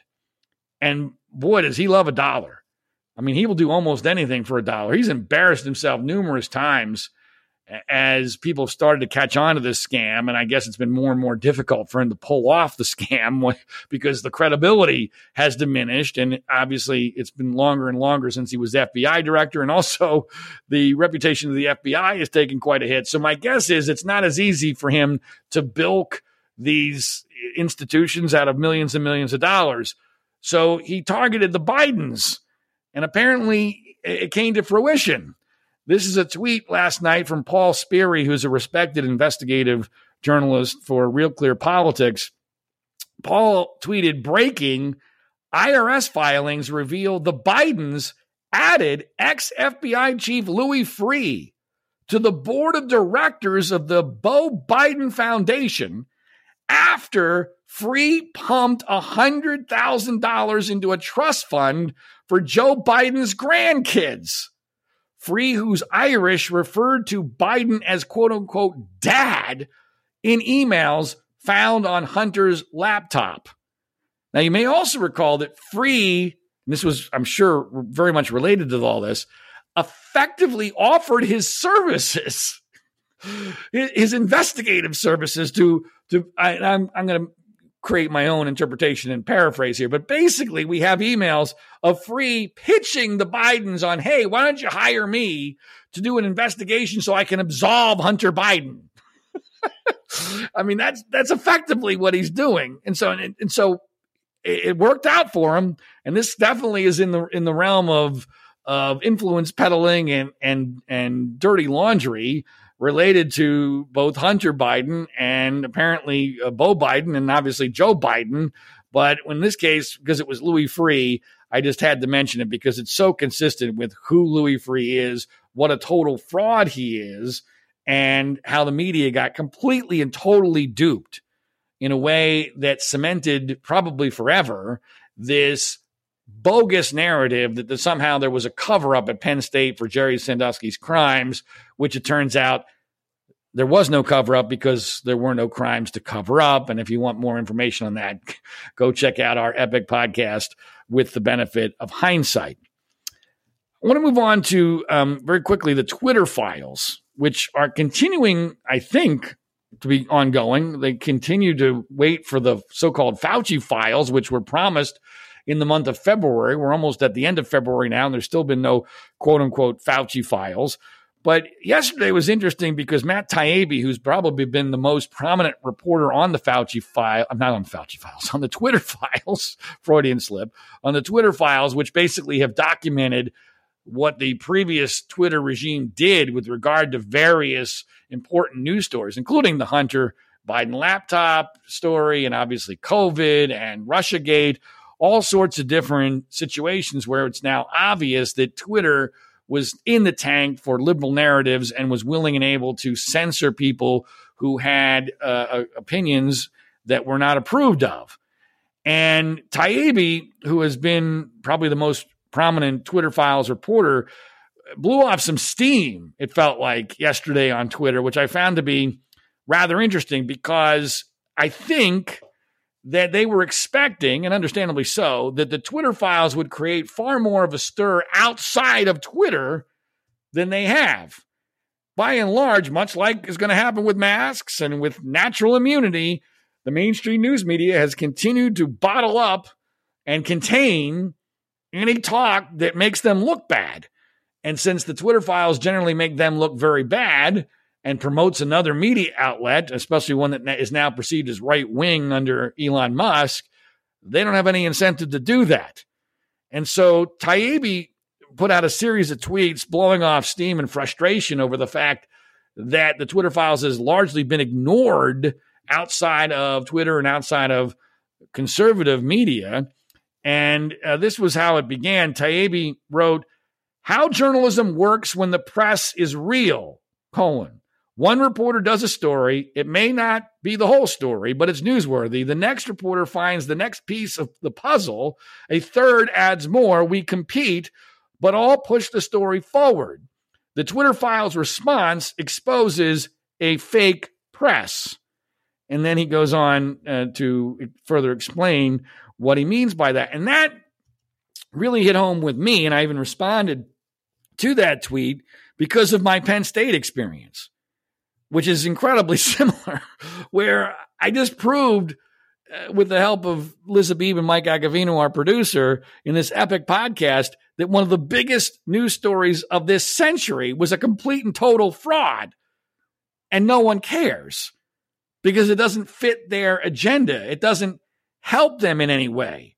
And as I tried to explain to Matt in, in response, the only reason why that happens is if the story fits the agenda or one of the agendas of the media outlet involved. Otherwise, they're just going to ignore it. And I, that's one of the reasons why I've always been so pessimistic about any chance of the Penn State story being salvaged unless somehow Jerry Sandusky got exonerated in court, which is never going to happen because the court system is inherently very, very, very deeply invested against him. Not to mention, appeals are always very, very difficult in those situations, even under the best of circumstances. But the, the reality is, I've always been very pessimistic because there's been no way, at least that I can think of, to somehow incentivize massive media outlets to embrace this counter narrative. So even if, and those that have followed the story know, we've been very close on a couple of different occasions to getting major mainstream news media coverage of the alternative narrative, my narrative, including the cover of Newsweek at one point. We were 36 hours away from that happening before it blew up after months and months of work. But even if that had occurred, I always knew it probably wasn't going to do very much because there were really only two options for the rest of the media. Because no one media outlet has the power to do anything anymore. It only has power when everybody's on the same side, which is why they had so much power in COVID, because everyone was singing the same tune at the same time, loudly. So even if you get, and I'm using the Twitter now, Twitter file analogy here. So you have Twitter here breaking these massive stories, some of which have been a little overblown, but they've all been interesting and important. But you have Twitter and you know breaking these major stories from a media standpoint about uh, about all sorts of different things, including censorship of of major stories, including those that may have influenced the 2020 election, and but you don't have any pickup on it. Well, because it's not in their self interest, it's not in their agenda, and I've never been able to figure out. Okay, how in the world do you get it to be in the agenda or the self interest for anybody else to pick it up so it actually has influence beyond just the one outlet? Because I've always felt like there's only going to be two options. Either we're going to get destroyed because that's the incentive of the rest of the news media, or we're going to get ignored. Well, that's what's basically happened with the Twitter files. They didn't get destroyed, but they got ignored. Oh, you know, it's just not, we just didn't think it was not newsworthy. And, you know, maybe we mentioned it one time on our, our, our webpage or something, uh, or on a tweet, and then we moved on. And so this actually, it's weird that the news media has lost power individually. They've, they've lost so much power individually because of fragmentation and because of lack of trust. But they've actually increased power as a group as long as they stick together because it's never been easier to ignore stories that just doesn't fit their agenda or their self-interest. You, you, you used to be able to shame them or guilt them, but you can't do that anymore. And the only way to make a real dent and to make uh, any real influence is if you have everybody or almost everybody on the same page telling the same story. And that's a very, very difficult thing to do, especially when the agendas and the self interests of the news media are so corrupted by the current circumstances where truth has nothing to do with any of it, with it. Nothing to do with any of it. A great story has nothing to do with any of it. An injustice has nothing to do with any of it. Nothing. It's all about does the narrative fit the fairy tale that we are telling our core customers? That's what it's about. And that's why we're never going to get the truth in the mainstream about masks or vaccinations or about uh, school closings or heck, I mean, it's, unbe- it's unbelievable. There's so many unbelievable things regarding COVID, but I have not seen one one report in sports in the sports world about hey, you know when we shut down sports for most of a year and we killed sports crowds for a year and a half. With LuckyLand Slots, you can get lucky just about anywhere. Dearly beloved, we are gathered here today to. Has anyone seen the bride and groom? Sorry, sorry, we're here. We were getting lucky in the limo and we lost track of time. No, Lucky Land Casino, with cash prizes that add up quicker than a guest registry. In that case, I pronounce you lucky. Play for free at LuckyLandSlots.com. Daily bonuses are waiting. No purchase necessary. Void where prohibited by law. 18 plus. Terms and conditions apply. See website for details. Hello, it is Ryan, and we could all use an extra bright spot in our day, couldn't we? Just to make up for things like sitting in traffic, doing the dishes, counting your steps, you know, all the mundane stuff. That is why I'm such a big fan of Chumba Casino. Chumba Casino has all your favorite social casino style games that you can play for free anytime, anywhere with daily bonuses. That should brighten your day a little.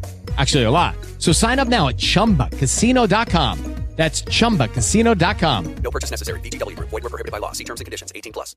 Was that a good idea? Did that do anything? Should we do that again? There's not been one, one that I have seen in anything close to an, uh, a mainstream sports report. And this was a massive deal. Tens and millions of people's lives were dramatically impacted by this in negative fashions. I mean, millions and millions. I mean, the whole country was impacted negatively by the way that sports handled COVID. And there's not a shred of evidence that one life was saved because of what happened. And there's been zero introspection. Why? Because, well, the sports media played an important role in that. So why are they going to do, you know, basically an investigation of their own crime? They're just going to pretend the crime never actually existed, never happened. So we're going to move on. So it's suppressing, but at least I think it's somewhat helpful to understand why things are the way they are. So if you're ever wondering, why, why did that story get ignored? Well, that's why. And that's why the Twitter files have largely been ignored. I mentioned at the top of the podcast that I wanted to give an update on Don Lemon and James O'Keefe.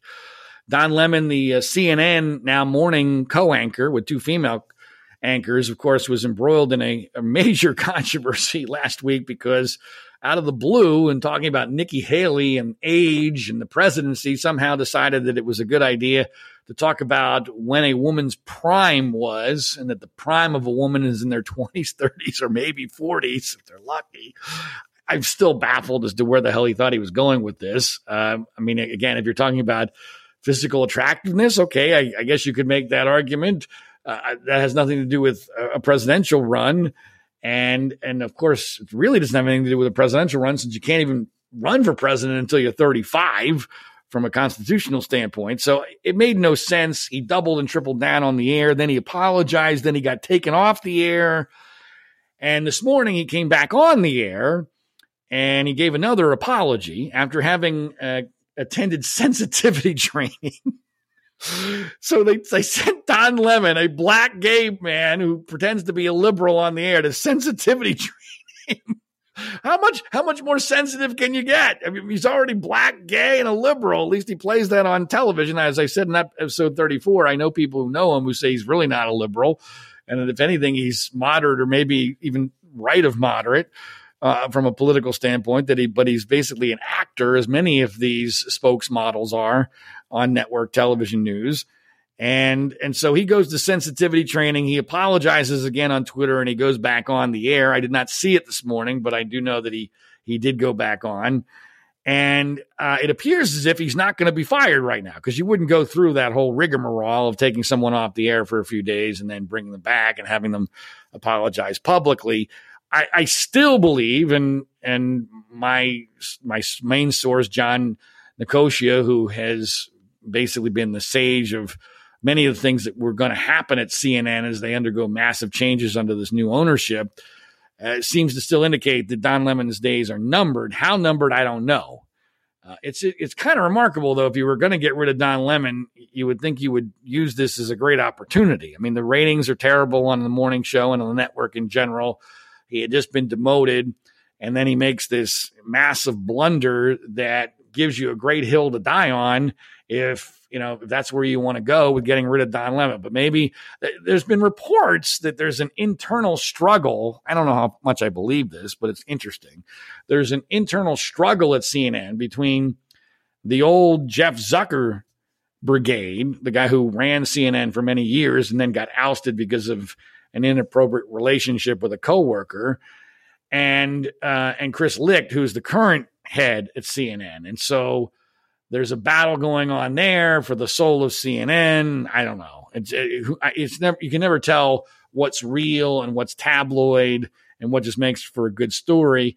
But as of right now, at least, Don Lemon is still on at CNN, and I would think would still be on for at least a while longer, at least until he steps into it one more time. The situation with James O'Keefe is maybe even more complicated James O'Keefe, of course, has been the, the founder and the CEO and the face of Project Veritas for many, many years and became famous, especially in conservative circles, for their remarkable sting operations. And they've just had their most successful sting operation ever, at least if you determine success by the number of views and the amount of publicity that's been created. But uh, that was obviously with regard to their Pfizer sting operation. I have said many times on this podcast, I think that the content, the substance of that has been largely misunderstood and and overblown. But the, the, tapes were certainly interesting. They were entertaining, and I was very concerned about the censorship of those tapes by Facebook and by YouTube, and then the follow ups, uh, specifically with YouTube for for uh, doing what they did with regard to censoring the uh, the videos that they put out on the censors uh, on the on the Pfizer sting.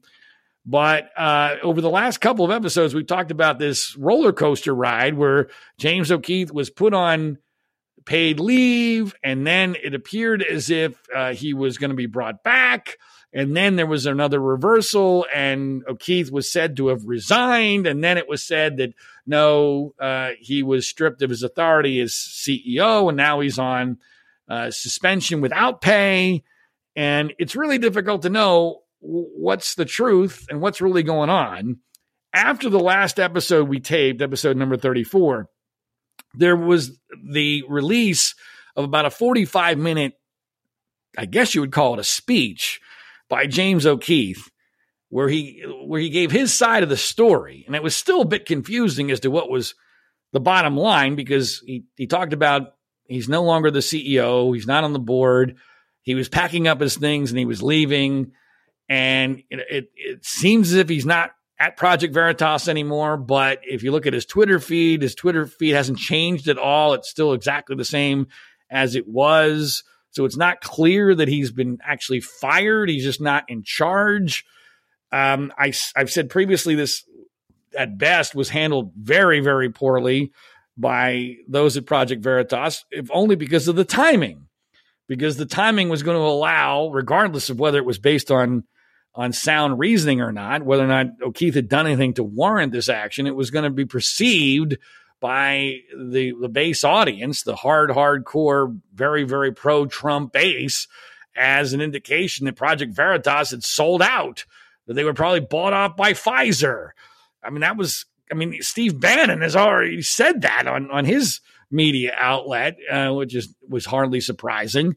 But that's the that's the conspiratorial mindset that dominates the those on the right wing now, especially those who are Trump lovers. So it's it's not hard at all for the the Project Veritas supporter to go, wait a minute, uh, you've sold us out. The deep state got to you, Pfizer got to you, and now you're crucifying James O'Keefe, who's our hero. Uh, I don't believe that that's what happened, but I know that that would be the perception of what happened. And the fact that that was going to be the perception, you would think would prevent Project Veritas from going down this path, especially as inartfully as they did so. And I'm speaking as someone who's never been a big fan of James O'Keefe because I think he's an actor. I don't trust actors. I mean, he's a, admittedly, he's an actor. He's a a, a song and dance guy. He does song and dance videos. He's performed in Oklahoma the musical. He he does Shakespearean readings and posts them on his Twitter page, which is all fine and good, but I, I, I don't really trust that, especially when your whole deal is about you know truth, justice, and the American way. Um, and the speech that that O'Keefe gave and the video of it was exceedingly odd, even by O'Keefe standards. And what I found to be odd about it was that he was appearing to speak to his staff. That was the perception that he gave. Like he, you just saw him in front of a desk, clearly in Project Veritas offices, and he he's acting like he's talking to a crowd. Now you can't tell how large the crowd is, but it seems like there's a crowd there. Yet there was no crowd reaction when there should be. Although at one point there was a small crowd reaction. It sounded like there might have been three or four people in the room.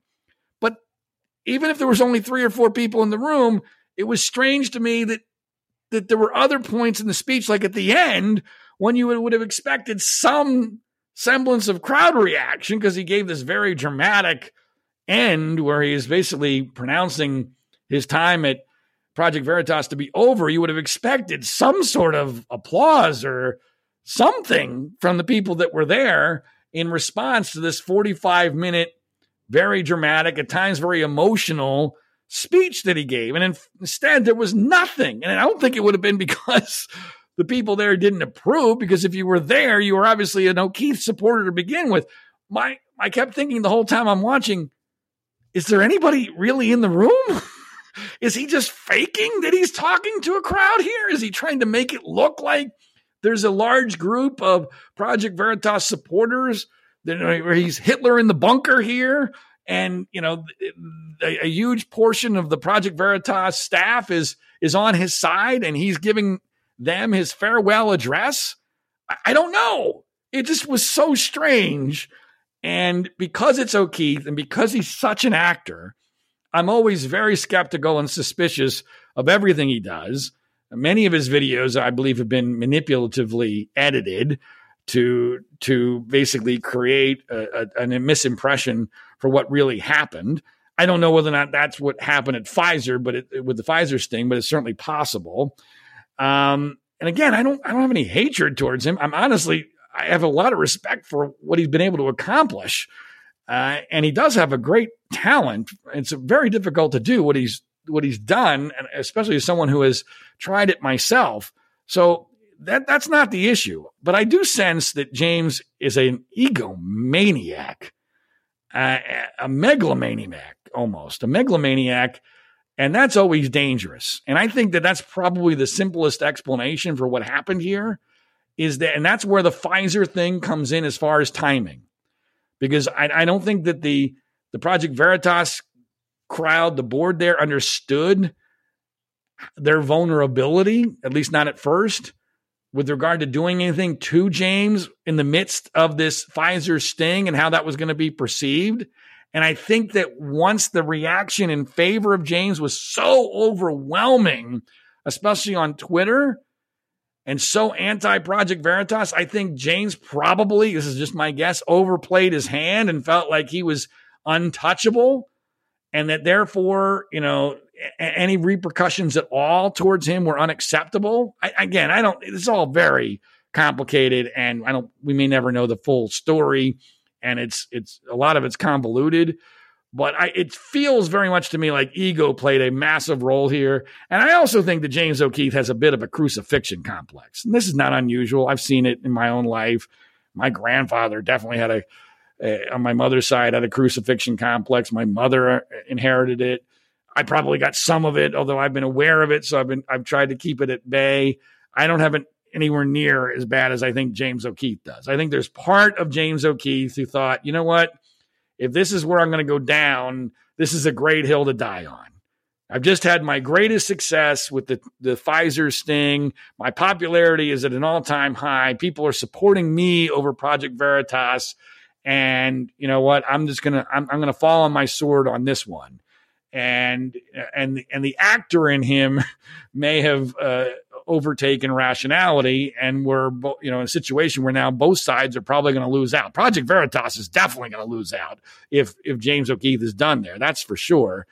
Uh, and I think it might be a little bit more difficult for James O'Keefe going forward than he might currently realize. Although I don't know uh, what he has in his pocket with regard to to potential fundraising or other options. I'm sure he'll have plenty of other options, but re but duplicating the magic of Project Veritas is going to be is going to be very difficult. Seems to me as if both sides have lost here for sure. Two other stories I want to talk about real quick in our time remaining on this episode of the Death of Journalism. The conservative media has been really oddly obsessed with liberal comedian Chelsea Handler over the last week or so. And I don't know if you know who Chelsea Handler is. She's a longtime comedian. She's pretty well known. She most recently has been uh, guest hosting The Daily Show on Comedy Central. And when she did that, she did a, I thought it was kind of funny, although politically I can understand why conservatives were offended by it. She did a, a bit that went viral about how awesome her life is as a late 40s woman without having kids to worry about. And it was basically mocking the idea that, you know, that she could ever possibly regret her decision not to have kids. Hello, it is Ryan, and we could all use an extra bright spot in our day, couldn't we? Just to make up for things like sitting in traffic, doing the dishes, counting your steps, you know, all the mundane stuff. That is why I'm such a big fan of Chumba Casino. Chumba Casino has all your favorite social casino style games that you can play for free anytime, anywhere with daily bonuses. That should brighten your day a little. Actually, a lot. So sign up now at ChumbaCasino.com. That's ChumbaCasino.com. No purchase necessary. VGW. Void were prohibited by law. See terms and conditions. 18 plus. With Lucky Land slots, you can get lucky just about anywhere. Dearly beloved, we are gathered here today to... Has anyone seen the bride and groom? Sorry, sorry, we're here. We were getting lucky in the limo and we lost track of time. No, Lucky Land Casino. With cash prizes that add up quicker than a guest registry. In that case, I pronounce you lucky. Play for free at LuckyLandSlots.com. Daily bonuses are waiting. No purchase necessary. Void where prohibited by law. 18 plus. Terms and conditions apply. See website for details. And her life is awesome. She sleeps late. She does marijuana whenever she wants to. She has sex whenever she wants to. She can do whatever she wants. She can go wherever she wants. And, you know, her life is awesome. And she, unlike her friends, she doesn't have to worry about kids. And didn't she make such a great decision? And this sent uh, elements of the conservative media into a complete tizzy. And I think their tizzy has been a little bit um, over the top. I also think it's been misinterpreted, maybe purposely so, by the left wing media, which of course has been defending Chelsea Handler. I think it's a bit over the top because one, Handler is a comedian. It's supposed to be a joke. All right. so we used to have a sense of humor. And and some of what Handler did was kind of funny. I mean, as a as a father of two young daughters, my wife and I joke all the time about how life would be a lot easier if, if suddenly our kids didn't exist. But would we want that to happen? Obviously not. So I mean, so it's there's it, there's a funny element of yeah, our lives our lives before we had kids. We joke with our kids all the time about all the places we used to go before we had kids and how much fun we used to have. Uh, and now that's all gone. Uh, but in in the totality, you, you, still like to believe that you made the right decision by having the kids, and they bring a lot of joy in other areas. And obviously, there's also a lot of hardship. I mean, it's very, very, very difficult. But I think from the Handler perspective, what what if, what I found to be interesting about what she's doing is it feels very much to me as overcompensating for somebody who deep down is starting to regret her decision but doesn't want to admit it. So it's kind of the dust thou she protests too much syndrome, where I'm going to brag about how awesome my life is, even though it's in a comedy setting, because I'm actually starting to realize I'm never going to have kids. And now I'm I'm going to have you know however long I have left to live, 30 years or whatever it is, uh, with no children. And because that's really the most daunting part of this, isn't it? Right? I mean, you know, when I think about my own situation, in the short run, we've made a lot of sacrifices, a lot of sacrifices for our two kids who are unbelievably spoiled. but you, would like to believe that down the road that, that that's going to make your life more fulfilling. One, there's some great moments along the way, but I mean, think about what happens if, if my wife and I if we had no kids, first of all, we'd kill each other because we'd get bored as hell. There'd be nothing to talk about. There'd be nothing to do. There'd be nothing to focus on. There'd be nothing going on in the future. But it's really once you get into the your you know your 50s or your 60s and there's no kids and there's no grandkids, that's when it really I think hits home. When you're no longer 47, or I think that's how old Chelsea Handler is, and you know all of a sudden um, you know you're not attractive to the opposite sex anymore really and in her career she's not going to be probably as busy or as famous i mean that's it's a young person's game and so now all of a sudden everything just kind of stops in your 60s and your 70s and there's nobody that cares there's no one that really gives a damn or that you really give a damn about and I'm not saying that that can't be a fulfilling life. I'm just saying that that's a, that's a big challenge.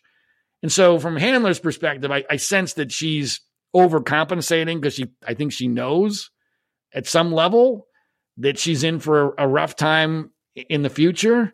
Maybe not right now, but you know 10 20 30 years from now uh, not having kids is going to be a decision that's that's difficult and it will have repercussions the part that the conservative media confuses me the most about though, is not the criticism of Handler, which again I think has gotten a little too personal at times. I mean, Jesse Kelly went on Tucker Carlson's Fox News Channel show and just was completely inappropriate and eviscerating uh, Chelsea Handler in a very mean and nasty fashion. It was funny, I guess, but it was I thought it was over the top. Um, but the part that the conservative media I think seems to be missing is why are we upset that liberals aren't procreating? That's the part I don't get. I mean, why why would conservatives want Chelsea Handler to have children? because Chelsea Handler's children are going to be more liberals, I can assure you. Uh, and you know, frankly, with regard to the demographic shifts in this country, the only thing, all seriousness, this is one of those topics that no one ever wants to talk about. The only thing giving conservatives any chance at all to hold on for dear life in the midst of these massive demographic shifts is the fact that liberals have more abortions and less kids than conservatives do. That's it. If, if that had not been the case over the last generation, stick a fork in conservatives already. I mean, it's already heading in that direction. But, but why exactly would conservatives be upset that liberals like Chelsea Handler wouldn't want to reproduce. I I'm I'm baffled by that part. So I, I felt like I wanted to put in my two cents on that because I do think I have a pretty unique take on the situation. One last story that I just have to mention because it's one of my pet peeves, and it deals in, in the realm of global warming, climate change, and, and this is a story from the Atlantic, and it deals with a topic that I've always felt like is one of the smoking guns, and there are many that this whole story, this whole issue of climate change, global warming is at best way overblown and probably complete bullcrap. Is the idea that if liberals really believed in any of this, they would not be buying up at very, very, very, very, very, very high prices coastal property. They would not be living, you know, on the coast of uh, of the, first of all the Northeast, uh, you know, places uh, you know outside of New York and outside of Boston and the Cape, the Hamptons, you know, all that kind, all those kind of places. Uh, Martha's Vineyard, Nantucket. I mean, these are all places that you would think would be very, very vulnerable. the first place to be vulnerable if the ice melts in the polar cap, uh, north, you know, the, the North Pole ice caps uh, that would be the first place theoretically that would be very vulnerable to being damaged, if not submerged, by the supposedly rising sea levels. So the Atlantic, the very liberal outlet, which once did a 23 page cover story on me back in the day by David Foster Wallace, but that's another story for another day. They did a story entitled Every Coastal Home is Now a Stick of Dynamite. Every coastal home is now a stick of dynamite. And the tweet promoting this story read Rising sea levels are turning coastal homes across the United States into sticks of dynamite passed on to less and less wealthy owners. At some point, they will blow. um, there's so many elements of this that are that are ridiculous, but the the essence of the story is that you know we're having global warming, the the sea levels are going to rise and um, and this is going to cause great danger to uh, these coastal homes, and uh, and this is just a disaster waiting to happen. And to me, I've never seen any logic or evidence to back up this theory, and, and we've seen, um, you know, we see it all the time. There are pictures of coastal landscapes that from a hundred years ago where you cannot notice a scintilla of difference from today to in the early 1900s. Pebble Beach, by the way, they just had the Pebble Beach Pro Am golf tournament on the PGA Tour recently, and the PGA Tour posted a photograph of 2023 versus I think 1920 or something, maybe even earlier than that. Uh, the exact same photo from the exact same perspective, and the coastline could not possibly look more similar over 100 years later. Now, does that prove anything? No. I would think there would be some damn evidence of this. Heck, just last month, there was a story that Japan is estimating that the number of islands off of the mainland of Japan is going to double, double during their most recent census of islands, which they hadn't done since I think 1987. So the and, and the reason for this is what receding receding oceans or is are they or the oceans rising. How, does that happen? How does china in in you know in basically a generation and a half when they do their their island census and there's thousands of these little islands off the mainland of, of Japan how do they all of a sudden find all these new islands? Uh, again doesn't prove anything but how does that happen when we're supposedly seeing sea level rise. And I've never even understood the concept of sea level rise. It's basic science that, you know, when ice melts, ice is largely air. I mean, you just can do this experiment yourself. It's not a perfect experiment, but I've done it with my daughter. If you if you you fill a cup of water and you put fill ice at the top of it, and it looks like it's about to overflow, and you let the the ice melt, the water does not overflow the cup because it doesn't create a rise in the so-called sea level of the cup. Again, not a perfect example. Not there are you know the other elements of that that, that make it an imperfect uh, experiment, but that the, the whole concept I don't understand. I mean, if if if in fact the the ice caps melt and there's debate over whether that's really happening or not. I've never seen how that relates to massive significant sea level rise. Not to mention that I'm not even convinced that we're going through warming. I mean, heck, again, it's weather, it's not climate, it doesn't prove anything, but the media will ignore it. The, the Northwest, and specifically here, even in Southern California, we're about to head for the, the coldest week I can ever remember in the 20 years that I've lived here. And this is on top of the coldest winter I've ever experienced in Southern California in the 20 years that I've lived here. And that's without a doubt. And The only media story you've heard, you've heard two media stories about Southern California or California weather this winter. In October, you heard about a two week heat wave, which was brutal. We always get heat waves in October. And it was brutal and it was way above normal. And it got a lot of media coverage because it fit with the global warming narrative. And then you heard about all the rain we got in December and January, but you also heard, but it doesn't really end the drought. And oh, by the way, these storms are probably an example of climate change too, because they're getting more and more powerful or some nonsense. I've not heard one story about how cold this winter has been after that heat wave. I can't remember, in all honesty, more than one or two days where we were even above average temperature since the heat wave ended in October. It has been below average almost every single day. Again, that doesn't prove anything. That's weather.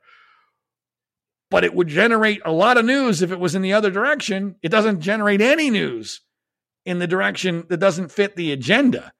And what we're heading for in the next week or so is just is going to be darn near, darn near uh, like New York City is going to probably experience. We might be colder than New York City over the or than over the next week here in California.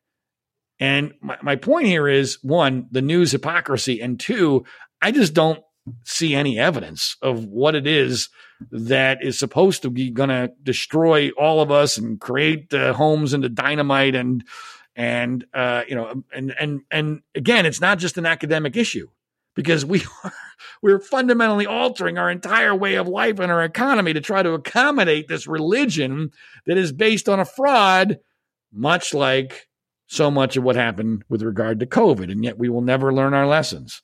That's the problem. And the reason why we will never learn our lessons is because the media is not incentivized to teach us the proper lessons and to make sure that the public actually has the facts and the truth to be able to make their own decisions. Plus, let's face it, most of the public is a bunch of morons who are invested in their own realities, but the media only enables that and does not do anything to try to fix that because it's not in their self interest to do so. That'll do it for episode number 35 of the Death of Journalism podcast. This is always the case. Please remember to subscribe, rate, and review this episode, and please share it with others who you might think would find this to be of interest because obviously the news media is not going to help us spread the word about the podcast. Until next time, thanks so much for listening. My name is John Ziegler.